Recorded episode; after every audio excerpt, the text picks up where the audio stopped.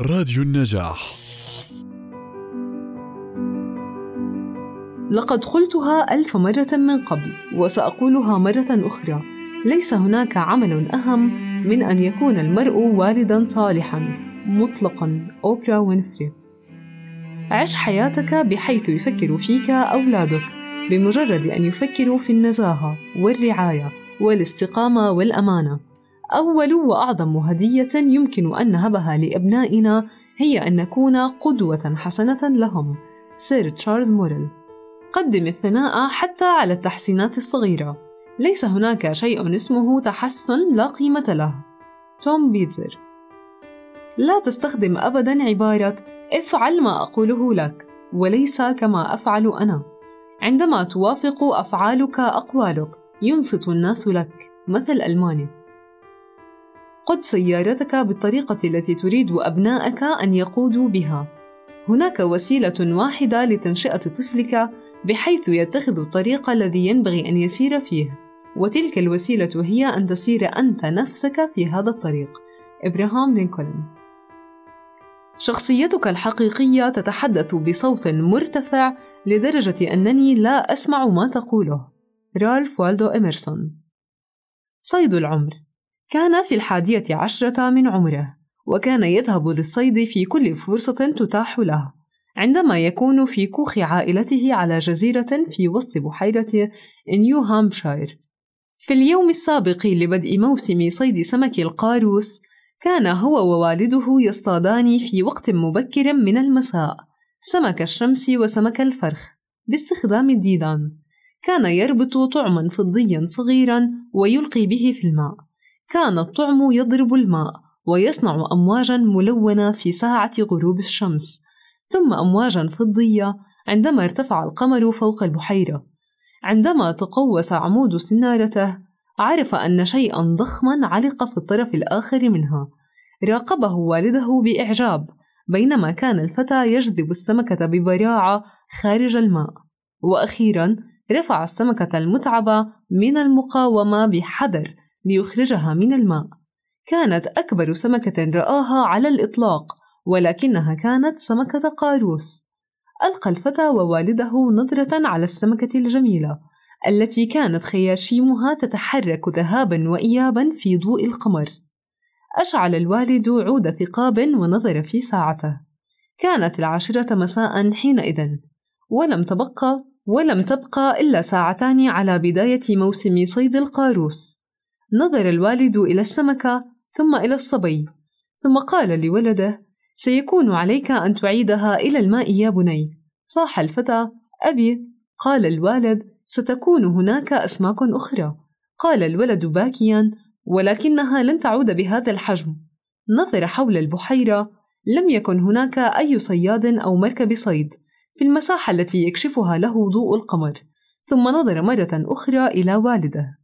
وعلى الرغم من أن أحدا لم يرهما وما من أحد آخر يمكن أن يعرف في أي وقت اصطاد تلك السمكة كان الفتى يعرف قوة ووضوح صوت والده أن القرار غير قابل للتفاوض.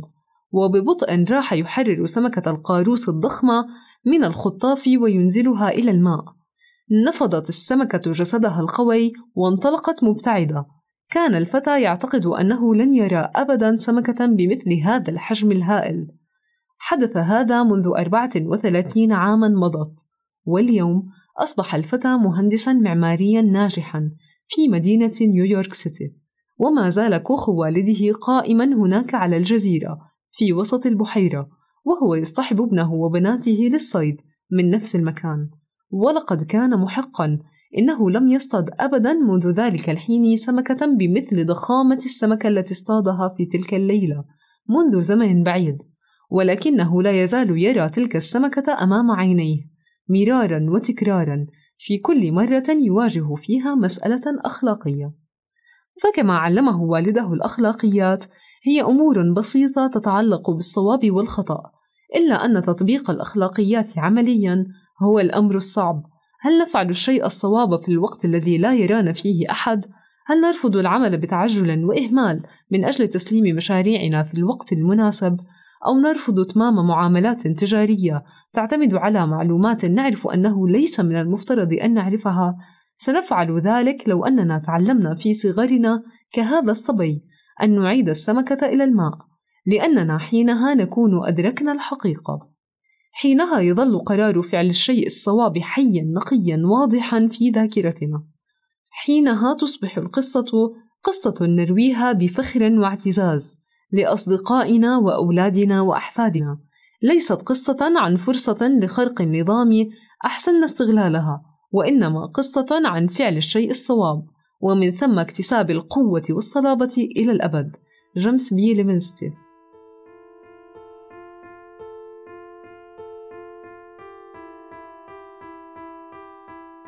كن أفضل معلما ومدربا لطفلك.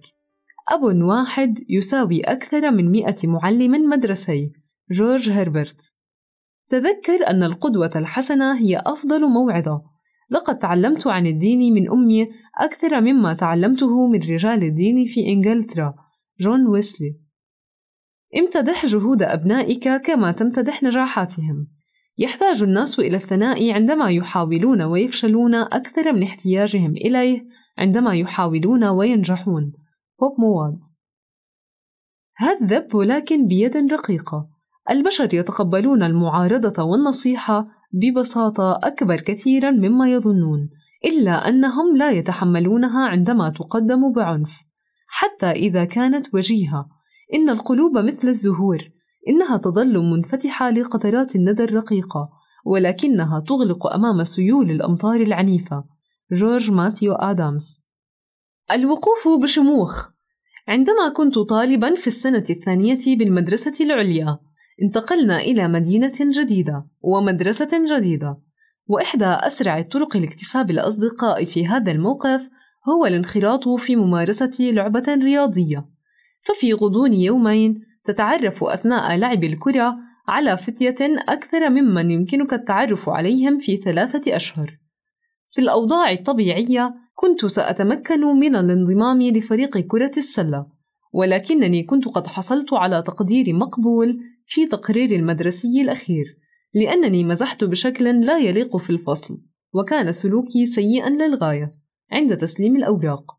كان أبي وضع قاعدة للصبية الثلاثة في العائلة إذا حصل أي منا على أي درجة أقل من جيد فإننا لا نستطيع المشاركة في الألعاب الرياضية إنه لم يطالبنا بالحصول على تقدير ممتاز في جميع المواد أو الانضمام لقائمة الشرف كان أبي يعرف أن السبب الوحيد الذي يمكن أن يجعل أي واحد منا يحصل على تقدير مقبول هو سوء السلوك بدلاً من التصرف بمسؤولية.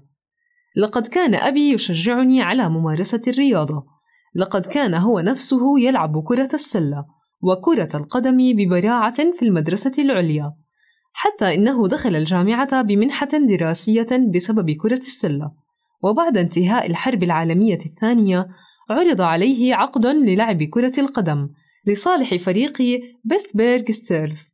لقد كان يريدني أن ألعب ولكنه كان أكثر اهتماما بتطوير شخصيتي منه بتطوير رمياتي في كرة السلة. كان أبي قد وضع لي بعض الأهداف طويلة الأجل وكانت تلك الأهداف أكثر أهمية من كرة السلة. وفي أحد الأيام كنت في فصل التدريب البدني وكنا نلعب كرة السلة. لم أكن أعلم أن مدرب منتخب المدرسة جالس في المدرجات يشاهد لعبنا. وبعد أن دخلنا غرفة الملابس جاء إلي وسألني عمن أكون ولماذا لم أحاول الانضمام لفريق المدرسة؟ أخبرته أننا انتقلنا مؤخرا إلى المدينة وأنني سأشارك مع فريق كرة السلة في العام المقبل. قال لي إنه يريدني أن أشارك هذا العام. أخبرته أن أبي وضع قاعدة بشأن الحصول على أي تقدير أقل من جيد. قال المدرب ولكن وفقا لقواعد المدرسة فإنك لا تزال مؤهلا للعب إذا كنت قد حصلت على درجة مقبول في مادة واحدة فقط. قلت نعم يا سيدي. إنني أدرك هذا ولكن والدي له قواعد تأهل خاصة بي. سألني المدرب ما رقم هاتفكم؟ سأتصل بوالدك. كان هذا المدرب شخصا ضخما عدوانيا. كان طوله يبلغ ستة أقدام وبوصتين تقريبا ووزنه حوالي 220 رطلا.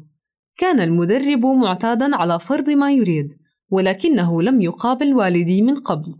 لقد كنت أعلم ماذا سيكون رد والدي من قبل أن يتصل به المدرب. هل كان أبي قادرا على التغير؟ نعم بالتأكيد. هل كان سيغير رأيه لأنه تلقى اتصالا من مدرب منتخب المدرسة؟ كلا بكل تأكيد. كثير من الآباء كان من الممكن أن يشعروا بالتملق والمجاملة. إلى حد يجعلهم يتنازلون. في تلك الليلة بعد العشاء أخبرني أبي أن المدرب اتصل. قال لي إنه رفض طلب المدرب وبعدها ذكرني بأهمية أن أكون إنسانا مسؤولا داخل الفصل وأنه يرغب حقا في أن يراني ألعب كرة السلة. ولكن الكرة كانت في ملعبي بالمعنى الحرفي. فلو أنني أرغب في لعب كرة السلة فإن الأمر كله مرجعه إلي. وعند تلك المرحلة كنت شديد التحفظ لبذل الجهد في الفصل حتى أتمكن من لعب كرة السلة في الموسم المقبل. في الصباح التالي جاءني المدرب في غرفة الملابس. قال لي لقد تحدثت مع والدك بعد ظهر الأمس ولكنه لم يتزحزح عن موقفه. شرحت له قواعد التأهل الخاصة بالمدرسة ولكنه رفض تغيير رأيه. إنني لا أحترم والدك كثيرا. لم أصدق ما سمعته أذناي. هذا المدرب لا يحترم والداي. حتى أنا كان لدي من العقل ما يكفي لأن أعرف أن والدي كان يفعل الشيء الصحيح. بالطبع كنت أرغب في لعب كرة السلة ولكنني كنت أعرف أن أبي رجل يحافظ على كلمته وأنه كان محقا في عدم السماح لي باللعب. لم أصدق أن هذا المدرب قال شيئا كهذا عن أبي. قلت له أيها المدرب إنني أحترم والدي أشد الاحترام وأريدك أن تعلم أيضا أنني لن ألعب كرة السلة تحت قيادتك أبدا. ولم أفعل أبدا. لقد حسنت درجاتي المدرسية ولكنني لم أنضم أبدا لفريق المدرسة لكرة السلة. لقد رفضت اللعب لحساب رجل لا يحترم والدي من أجل فعل الصواب. كانت تلك هي نهاية حياتي كلاعب كرة سلة في المدرسة العليا لأن هذا الرجل ظل يدرب الفريق طوال السنوات التي كانت متبقية لي في المدرسة. لماذا رفضت اللعب تحت قيادته؟ لأنه لم يكن يحترم والدي. فإذا لم يكن لديه الحس الكافي لأن يحترم والدي فمن المؤكد بلا أدنى ريب أنني لن ألعب لحسابه. وبمزيد من التفكير في الأمر أجد أن السبب الحقيقي لعدم انضمامي لفريقه هو أنني لم أكن أحترمه. لقد كان مساوما وكنت أعتقد أنه يمكن أن يفعل أي شيء لكي يفوز.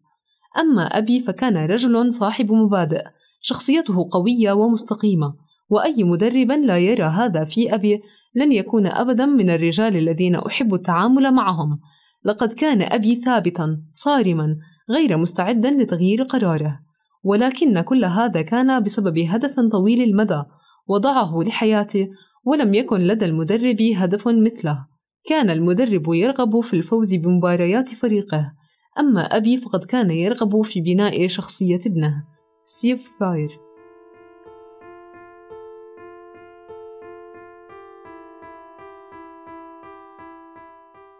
أشكر الله على نعمته قبل كل وجبة تتناولها.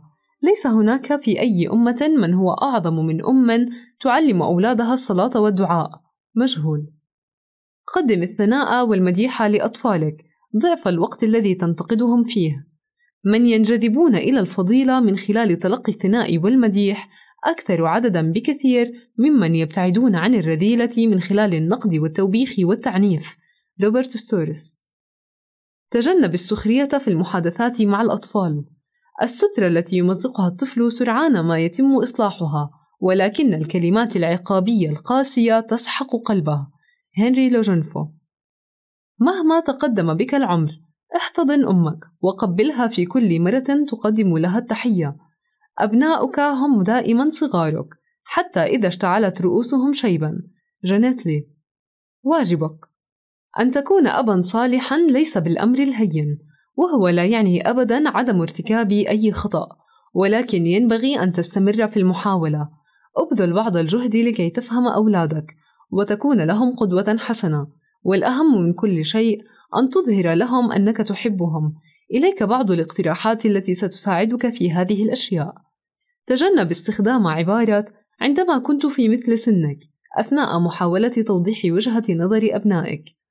اطلب من طفلك أن يقرأ لك قصته المفضلة.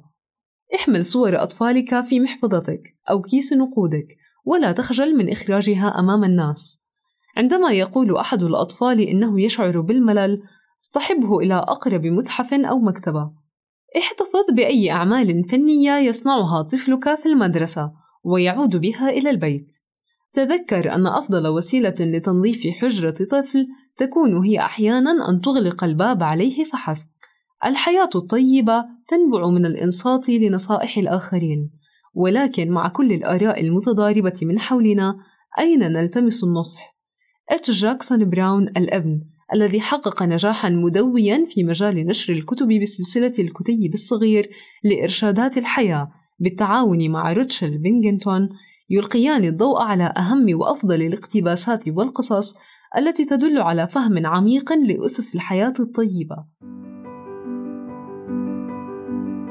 الإحسان والكرم والمتع البسيطة والتوجه الذهني والزواج والأبوة، ومن خلال دراستهما الثرية يأتي هذا المقرر التعليمي البسيط في كيفية العيش بحكمة والاختيار بذكاء. هذا الكتاب يزود القارئ بالإلهام والحافز للتعامل مع المشكلات التي نواجهها جميعا بصفة يومية.